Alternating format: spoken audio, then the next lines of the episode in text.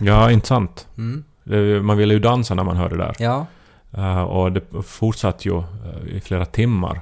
den här biten. Ja. Okej. Och ljusshowen som ni nu tyvärr inte ser. Ja. eh, för det här är ju inte en videopodd, för inte helvete. Ännu, inte ännu i alla fall. så eh, var ju också mäktig lasrar Mm. över publiken. Okej. Och, eh, och det här i ett stort, in- alltså i en, en stor lokal, alltså kanske 10 meter till tak, Ja. I en kyrka. Wow. Det var alltså församlingen i Berghäll som ordnade rave i lördags. Jaha. Och det här eh, på kvällen. Och prästen stod och, och så här, vet du, digga med sin hand så här. Men har de liksom för få konfirmander då? Jag tycker ju bara, alltså jag, jag, jag, jag blev ju för första gången på många år, alltså så här att nu måste jag få till kyrkan. Jag, jag, måste få till När kyrkan. kyrkan ordnar rave? Ja, när kyrkan ordnar rave så måste man få dit. Och jag var ju verkligen i den enda, det var ju kö, alltså, om jag nu inte överdriver, så kanske 100 meter kö. Men det är ju bara ett dumt PR-trick för att få folk att digga kyrkan igen. Eh, Men ett fantastiskt PR-trick. Ja, det funkar ju. Du får ju dit. Jag får ju dit och... och Men det är ju fortfarande samma kyrka. Inte betyder det här bara för att de ordnar ett rave, så inte betyder det att de ändrar sina åsikter gällande en massa grejer. Men nu verkar det ju som att det är inte är samma kyrka, som att man ändå nu på något vis har tagit steget då och eh, lite försökt göra sig mera eh, människonära, alltså mo- modernt människonära. Jag tycker det är helt tvärtom. Att jag tycker att det här är liksom det är den här gamla rektorn som sätter en röd lippis bak fram och är sådär att hej alla kids, jag vet vad ni bamlar om. Att det är ju riktigt liksom den här värsta lismande på något sätt så här inställsamma metodiken. Ja, men jag, bara på något vis, för, för mig så symboliserar ju det här någon sorts, eh, du, att man nu är i, andra ändan, så att säga, än en gång. Jag konstaterar den, eh, på Drumsö här i Helsingfors så finns en väg som heter Kinnbyxvägen. Ja. Det är min favoritväg Ja, och jag skulle jag- vilja bo där. Ja, Bara så att man ska få skriva det på sitt visitkort. ja man skulle ju aldrig få post heller för att folk tänker ju att okej, han bara, han bråkar. Inte bor han ju där. Men, det, men- men att jag har insett att det här är alltså motsatsen till Bönehusvägen i Leplax. Ja. eh, Som är ju nära där jag då växte upp. Mm. Och att jag har då liksom flyttat från Bönehusvägen till den andra extremen, alltså Kinnbyxvägen. Mm. Fast jag nu inte bor på någon del av det. Men Nej. så här i- de hoodsen.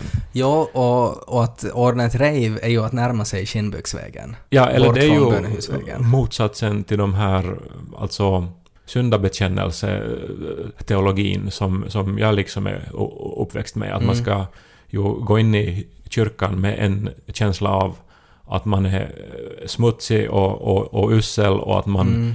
eh, måste få förlåtelse till varje pris. Men då grejen är väl den att jag köper inte det här för att det, kyrkan tycker ju fortfarande att du är smutsig och måste få förlåtelse. För att det är så artificiellt att de ordnar ett rave, bara för att få dit folk. Det skulle vara en helt annan sak om det här ravet skulle på något sätt ha organiskt växt upp, att de höll på med en, en predikan om kärlek och så mitt i allt började prästens penna brinna eller någonting så att det blev till en glowstick och så började, försökte han släcka elden genom att, att liksom vifta med handen jättesnabbt. Och så fick eh, organisten en stroke och började så här krampaktigt trycka på alla tangenterna. Och så släcktes alla lamporna och att det på något sätt det blev en rave då. Att folk sa ja vi har en rave, halleluja! Då skulle jag köpa det. Ja, no, alltså det måste jag säga att i och med att det är ju instrumentalmusik och det är så här uh, väldigt elektroniskt så, så är det ju ingenting som så att säga är som ett tecken att det här är kristen eh, transmusik då. Nej. Eh, att det här var ju... Som är ju en jätterolig benämning som säkert existerar. Säkert finns det. Vad och- jobbar du med? Eh, kristen transmusik. Men det här var ju alltså då redan under min uppväxt på 90-talet dit i Jakobstadstrakten så, så var det ju en pågående debatt att, att är det liksom okej med kristen metallmusik och vad gör musik kristen? Och jag tror att vi var, var väl rätt så överens om att om musiken görs med syfte då att behaga Gud så då är den kristen oberoende av genre. Mm. Eh, men det är ju nog svårt, så- alltså i och för sig så fi- finns det ju också en sån här tro att, eh, att, eh, att man ska kunna känna igen anden, för att allting har då en ande, allt man gör. Mm. Och att om det liksom är då Guds ande i musiken så ska man nog kunna känna av det oberoende om den har text eller... Det skulle vara lättast att kyrkan ska på något sätt bestämma vilken bass drop som är liksom Jesus officiella eh, eller vilket sample som är på något sätt, det här är en änglakör, så här låter den. Och så ska man bara använda den samplen då i sina loopar när man gör dansmusik. Eh, jag, var där ända till slutet och det avslutades det här ravet då, inte som jag då faktiskt antog, med någon sorts andakt eller någonting så här. Eh, De sa nog liksom att eh, om ni vill veta mer om vad som händer i församlingen så gå hit bla bla bla till den här adressen. Men jag tyckte bara att det var, det, det var liksom en en, en jättesmart och lyhörd idé. Alltså för att dit kom människor som annars inte skulle ha kommit till kyrkan. Nej. Största delen av dem kommer inte att återvända på en vanligare samling sen. Nej. Men någon åtminstone som kanske aldrig har vågat gå in i en kyrka gjorde det i alla fall och Nej. fick liksom ett ansikte på den här prästen och fick, fick liksom... Alltså, det är jättesmart av, Otroligt av smart. samlingen att locka på det här sättet Ja, tycker jag. men jag menar, det är också smart att använda barnsoldater. Va? Det är en helt annan förkastlig sak Ja. du upp här. Nej men för att det är likadant på ett sätt. Alltså att vi, vi försöker hitta på det mest manipulativa sättet. Hur ska vi få, hur ska vi locka till de här människorna som annars inte har något att göra här? Och så får vi dit dem. Jag köper det bara inte.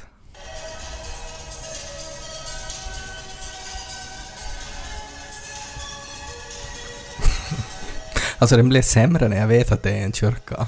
För jag bara ser den här prästen som står och diggar. Jag njöt fullständigt av det här.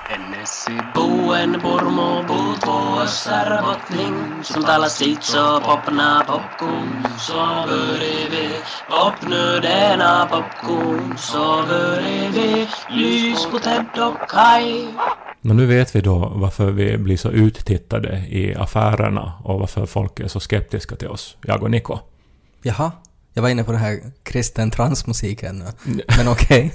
Nej, det har inget med den saken att göra faktiskt. Eh, vi, vi får, ganska ofta frågan eh, vad vi talar för språk hemma hos oss. Uh, det är människor väldigt intresserade av. För Och- att de vet att, att Niko är finsk och du är finlandssvensk. Ja, och så här. Och sen Mm. så kom- kompliceras det ju ytterligare av att jag har ett finskt efternamn och människor Mm. antar att jag på något vis en ulv i fårakläder. Mm. Att egentligen en fenoman. Jag brukar ju beskriva dig som så att när folk frågar att vad är den där Kai egentligen? Så brukar jag först säga att han är, han är en ulv i fårakläder.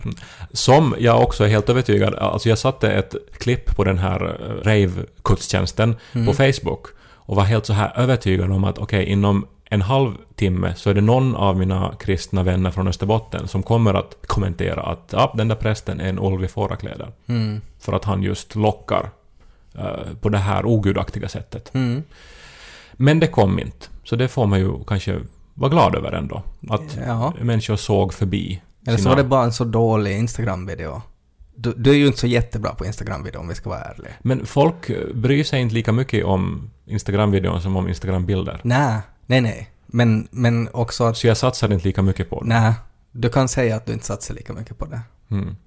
Det här... Men var var jag? Eh, Det var någonting om att folk tittar på dig och Niko väldigt mycket. ja, eh, det gör de. När vi går in i affärer. eh, och eh, det här, eh, speciellt nu när vi var utomlands. Vi var till Tallinn Mm. för några dagar sedan på en liten dagsutflykt. Åt gott på restauranger. Fick de här underliga blickarna hela tiden. Mhm. Och vi var i klädaffärerna och folk tittade. Och vi, vi tänkte att okej, det kanske, det kanske är så här. Inte vana med bögar i Tallinn.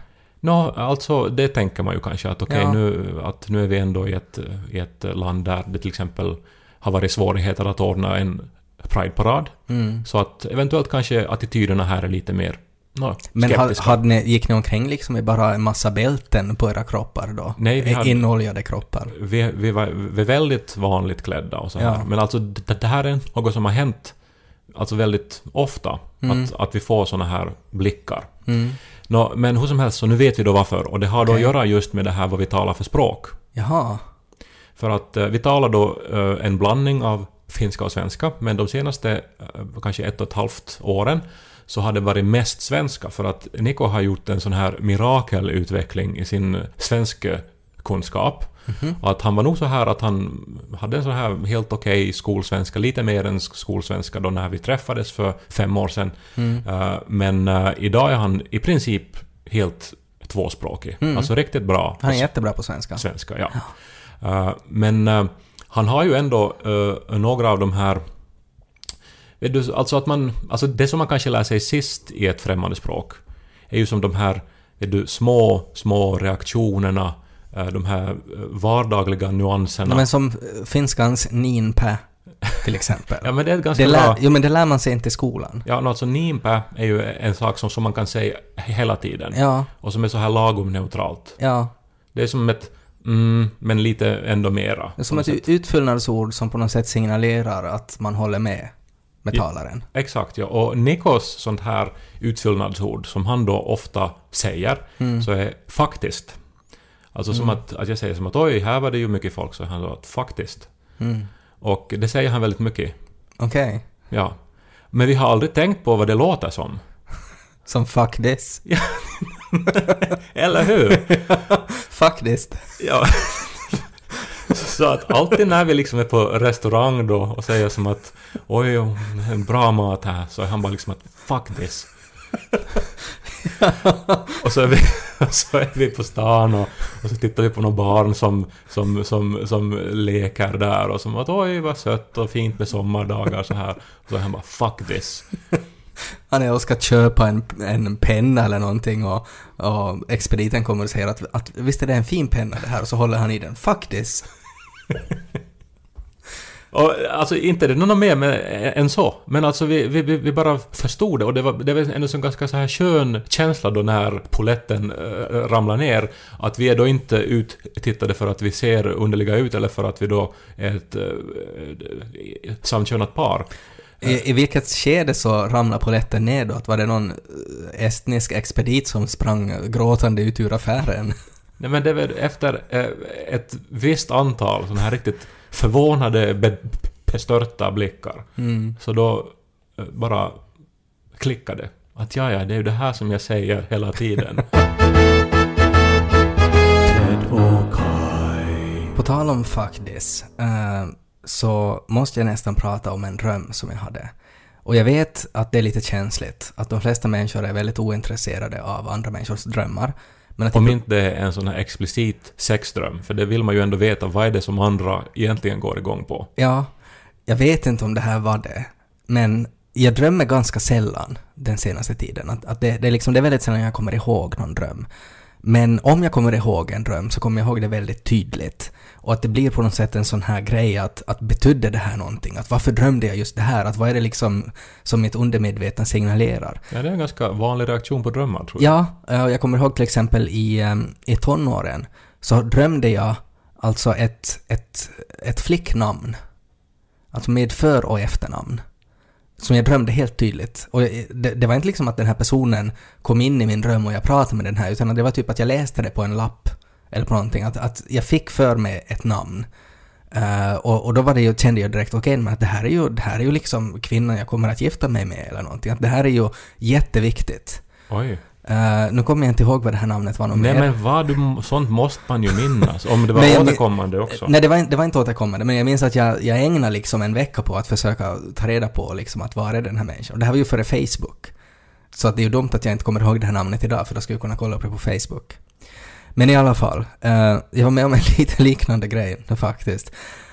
Alltså, jag, jag drömde om någonting helt annat. Men att det var någonting som det liksom, det misslyckades i drömmen. Att det, det var, jag kommer inte ihåg vad det var, men jag höll på med någonting och det misslyckades om och om igen. Jag försökte fixa det, men det gick inte. Och det var liksom bortom min kontroll. Det fanns ingenting jag kunde göra. Det bara sket sig, gång på gång på gång. Och så till sist så kom det liksom en text framför mina ögon. Och så, så kunde jag läsa, och jag skrev upp det här i telefonen för att jag skulle inte glömma det. Det stod You've been fucked by, kolon, Revenant Hesso.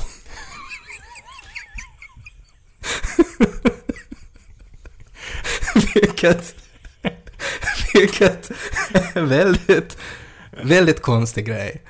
Att, Men- att se, liksom ungefär som i ett spel, typ att det kommer en sån här game over-skärm. Ja, där det det- står “You've been fucked by Revenant Hesso”. Och det kändes ju som att min dröm liksom har blivit hackad eller Jag någonting. tänkte också, det låter som så här Anonymous då som vill liksom meddela vem det är som har stulit Men alla dina också, pengar. vilket otroligt bra namn, Revenant Hesso. Ja, det är... Eh, För att alltså, Hesso nu då för alla som inte vet det är alltså finska långben. Ja. Eh, och Revenant är ju Nå, det är ju delvis är det ju den här filmen med Leonardo DiCaprio, men att en revenant är ju som ett sorts spöke, en ond ande.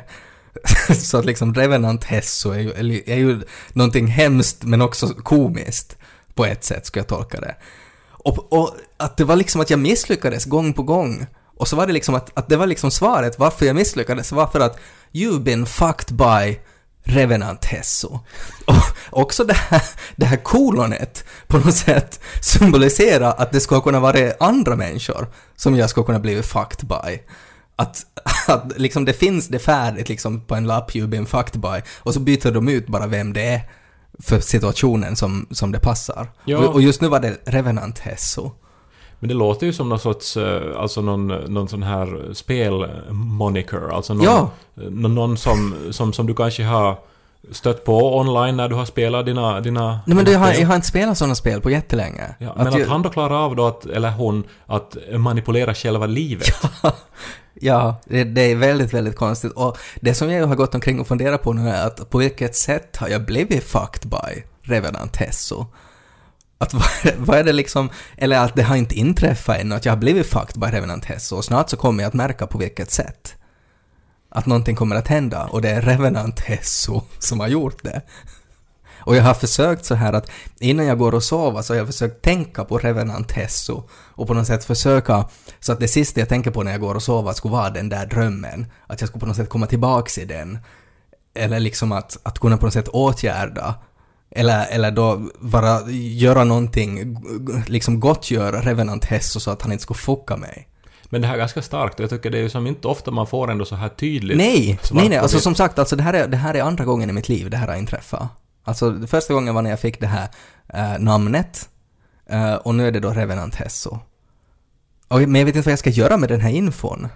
Du kanske måste liksom bara minnas den, hålla den liksom aktiv i ditt eh, medvetande och så en dag så då kommer det att stå klart för dig. Tänk vilken film det här skulle vara om att nu när vi pratar om det här i podden så ska folk börja höra av sig åt oss att vet du vad, jag har också blivit fucked av Revenant Hesso. Att det är liksom jättemånga människor som har drömt den här samma drömmen. Och ingen vet vem Revenant Hesso är. Det är ju ett strålande DJ-namn skulle det vara om man skulle hålla på med kristen trans. Har du provat googla Revenant Hesso? Nej, jag har faktiskt inte gjort det. Nej, men det, det är det första man ska göra. Om det nu är någon som ändå kanske finns. Jag ska googla det genast. Revenant Hesso. Inga resultat hittades för Revenant Hesso.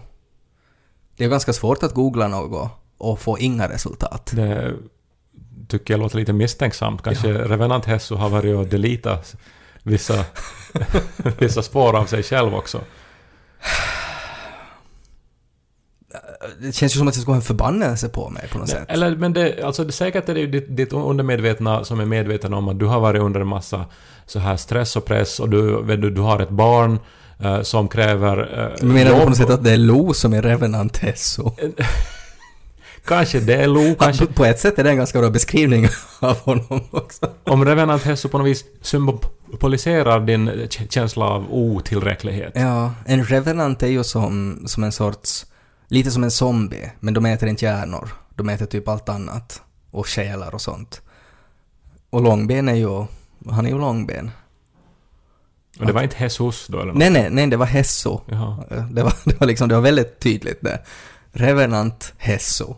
Ja. Men om det är någon annan som lyssnar på den här podden som också har blivit fucked by Revenant Hesso, så hör av er då. Så försöker vi hitta, hitta något. Vi kanske måste bilda en grupp tillsammans och, och bli superhjältar. Ted och Kaja Yle.fi.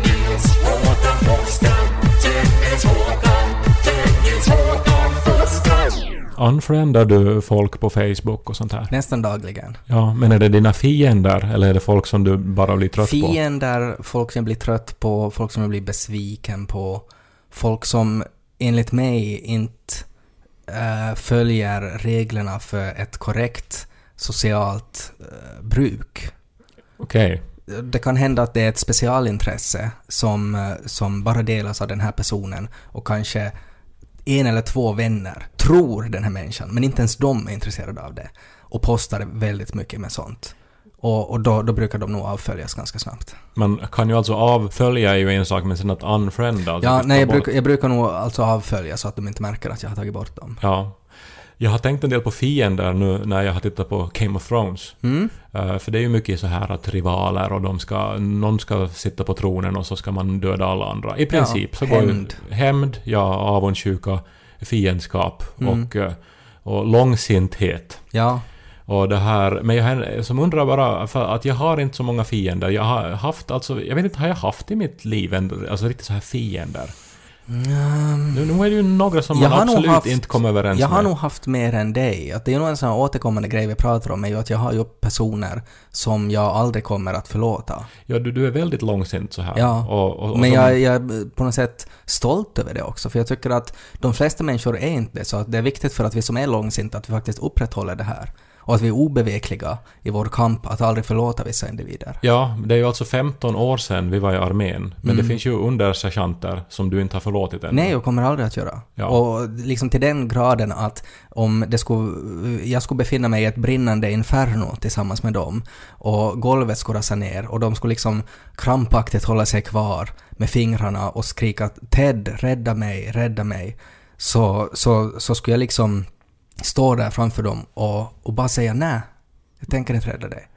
För Mm. du, var, du hade ett val att inte vara ett asshole i armén. Och du valde varje gång att vara. Därför Det- så hoppas jag att du dör i en brand. Det här var ju alltså den gud som eh, jag växte upp med och, och, som, Mm. och, och som jag var rädd för. Ja, men Alltså- alltså skillnaden den här... är att det, den stora skillnaden här är att jag är inte liksom, jag har ingen gud som behöver göra det här utan att det här är liksom, det här är bara jag. Att det, det liksom, det finns bara, i min, min liksom, min själ finns den här hämnden.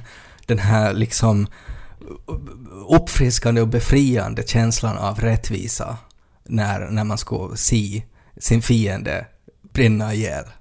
Jo, jo, men det är ju det att eh, liksom... eh, alltså den nitiska guden som inte glömmer, det är ju det Mm. som är det där. Ja. Eh, För alltså då när jag som femåring eh, stal en chokladstång från affären Mm. så hade jag ju liksom jätteont att vara länge Mm. och liksom mådde dåligt och trodde ju då att, alltså att Gud är arg på mig och ska straffa mig för det här. Mm. Eh, Men alltså de flesta rationella människor skulle ju liksom ett antal år efter att någon då har stulit en chokladstång av dem så skulle det inte liksom nu spela så stor roll längre. Nej. Och då får man ju tycker jag anta också att för Gud så här som nu då har sett mänskligheten utföra väldigt hemska saker Mm. och liksom det pl- plus tid så eh, spelar nog en chokladstång inte så stor roll. Nej, och framförallt det att du var ett barn. ja, Det är ju det. Det är en helt annan sak om man är en vuxen människa i armén. Och att, att man är helt liksom, det är ingen annan som man kan skylla på. Ja, no, alltså det jag menar var just att eftersom det är 15 år sedan så nästan var ont de än gjorde så är det inte så här brinnande Ja, det är i nog- en längre, den här Nej, men för att det finns, det finns ingen orsak att, att, att förlåta en sån där människa. Ja, men okej, men det här eh, talar lite ändå eh, till det som jag nu är ute efter här. Game of Thrones. Nej, att du ändå får någonting ut av att ha fiender.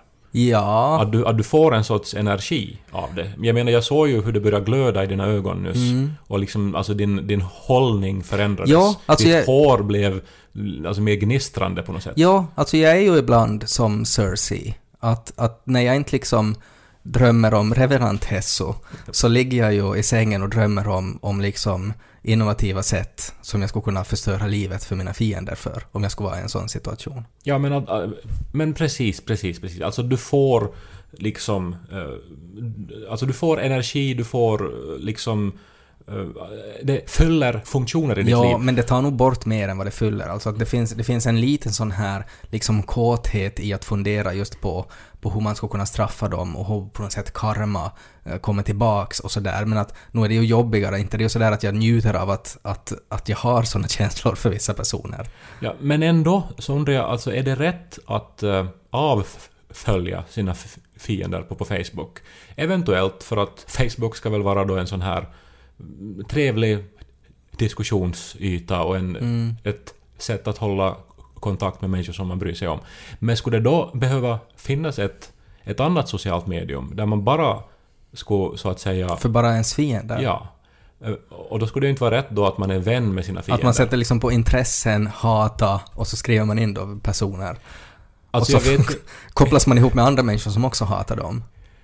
möjligen, fast då är det ju inte riktigt att man möter fiender, utan då möter Nej. man ju vänner som har gemensamma fiender. Ja. Vilket skulle också kunna vara en idé. Ja, men det är inte liksom det då, utan att det, det är på något sätt ett socialt medium där man bara eh, exponeras för sina fiender. Ja, och på något vis kan då eh, alstra den här energin som man får av att eh, stå öga mot öga med sina fiender och just alltså den kreativa kraft som det här kanske orsakar, att man liksom systematiserar hur man får den här energin.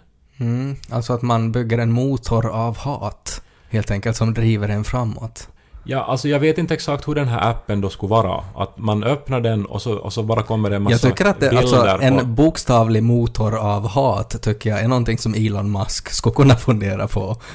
att, att man sätter sig i bilen och så, så går man in då på vissa personers Instagramflöden eller som man liksom hatar och så tittar man på det där och har kanske en skojig hatt på sig och sen när man har liksom är tillräckligt arg så då kan man köra 10 kilometer. Det är som den här rivern of slime i Ghostbusters som, som, som, or, som alstras av arga New York-bor. Ja, exakt. Som en variant, alltså att man skulle kunna utvinna det s- till en energi. Så det skulle vara jättebra. Men en sorts hatebook är ju kanske första steget. Ja, men... Men det är ju bara att starta en WhatsApp-grupp med sina riktiga vänner och håna den här människan. Ja, Men fast då, då är det ju bara mobbning.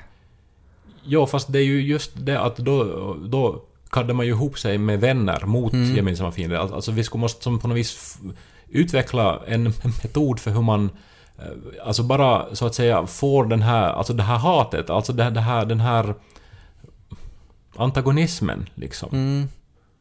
När, det är ju allt, eh, när man hatar en människa, när man är fiende med en människa, så är det ju allt vad den gör. Så väcker ju anstöt. Ja, att se människan, Japp. att höra Mm. om den. Ja, precis allt. Och det är ju det på något sätt som, som ska vara det här bränslet i den här motorn. Ja. Så det är ju bara att, att exponeras för den här fienden så mycket som möjligt. Alltså någon sorts Big Brother-kanal. Där man skulle liksom se att, att en, en drönare med kamera skulle följa den här människan hela tiden. Och framförallt när, om det går bra för den här människan. Så då hatar man ju den ännu mer. För man vill ju att det ska gå otroligt dåligt. Och man önskar ju på olyckor och sånt där. Det här är intressant för att jag har ju alltså bara haft det här som en, en vag idé, men jag har inte Nej. haft någon aning om hur man skulle göra Ja, det. nej, men du kom genast ja, på alltså liksom här är- metodiken och... Det här är inte alls eh, okänt territorium för mig. Alltså det här är nog, det finns, det finns, jag har ritningar som jag kan visa dig.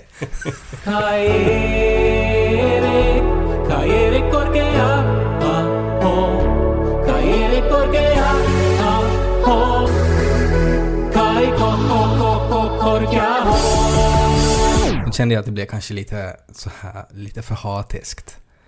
Men vi startade ju här med liksom en positiv andlig upplevelse i form av rave och nu får vi riktigt till, till det här djupaste hatet här. Ja, men det är ju precis så som de här prästerna ska vara. Kom in i vårt rave och sen ska du bekänna dina synder.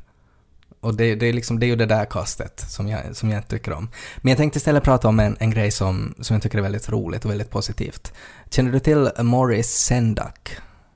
Eh, en författare? Ja, jättekänd, alltså barnboksförfattare som skrev den här bilderboken Where the Wild Things Are.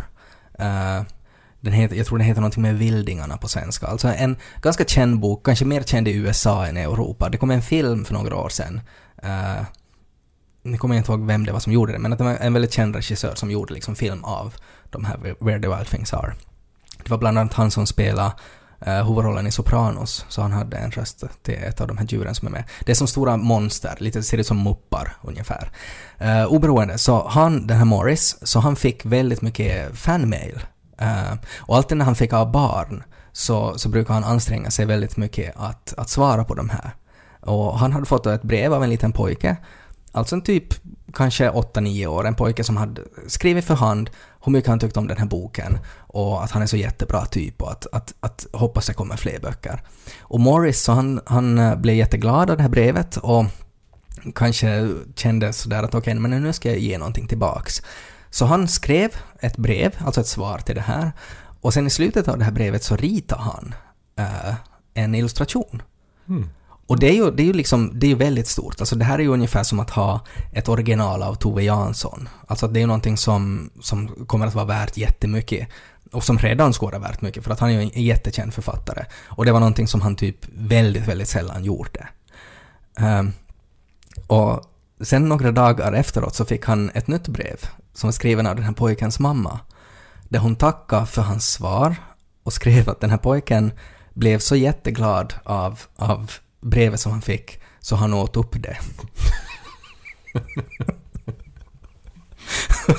och det, det är på något sätt så, liksom, den här ultimata glädjen av att få någonting.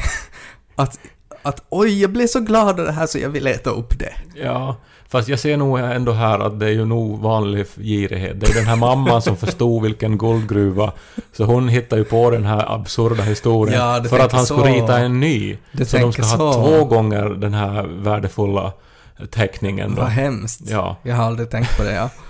Men, men jag är inte heller nu när jag har be, be, betraktat din son och den glädje Ja, som han alltså- plötsligt kan... Det, det är lite det som jag är ute efter, att det här är det, jag känner så igen det här. Alltså att ett barn skulle bli så glad av att få ett papper som det står så kivoga grejer på, så att den bara skulle äta upp det. Och så skulle man bara vara sådär att varför åt du upp det?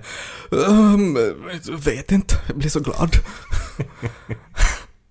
Ja, men det, det finns ju teorier, för man är ju ofta så här alltså oj du är så söt att jag vill Mm. äta upp dig. Alltså, alltså det här med att äta upp någonting kan vara liksom en, en reaktion som är... Så är som, det. Det är säkert väldigt, en, en sån väldigt primal Ja, instinkt. som har e- evolutionära Ja.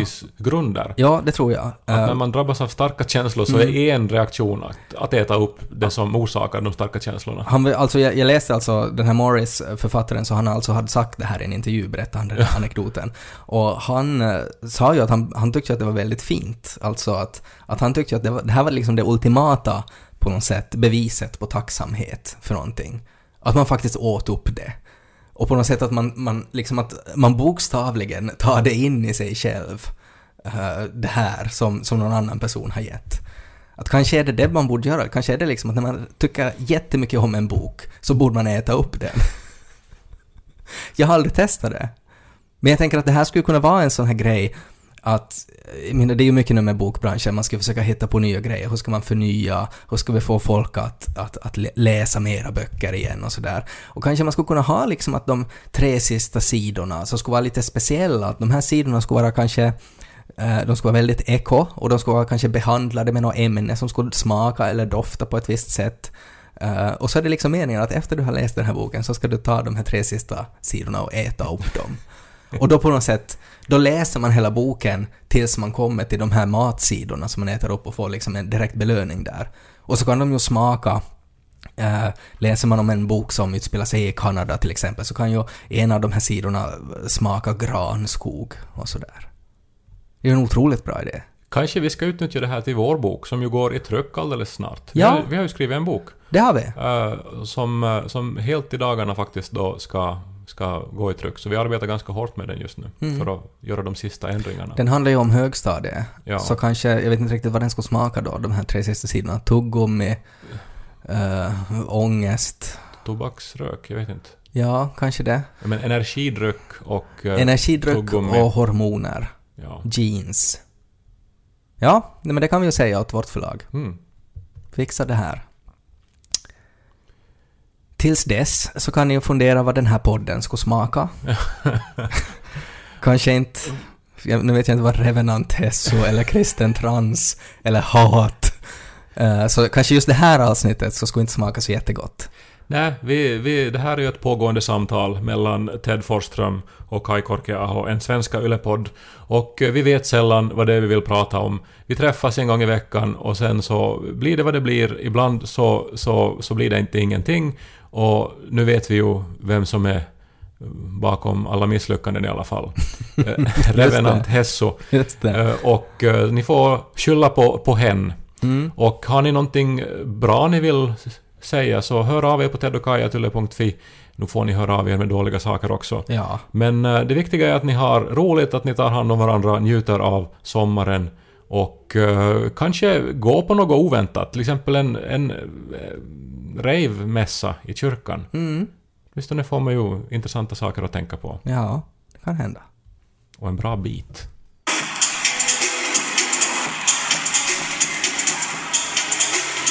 Dedokai, Dedokai, Dedokai. Dedokai.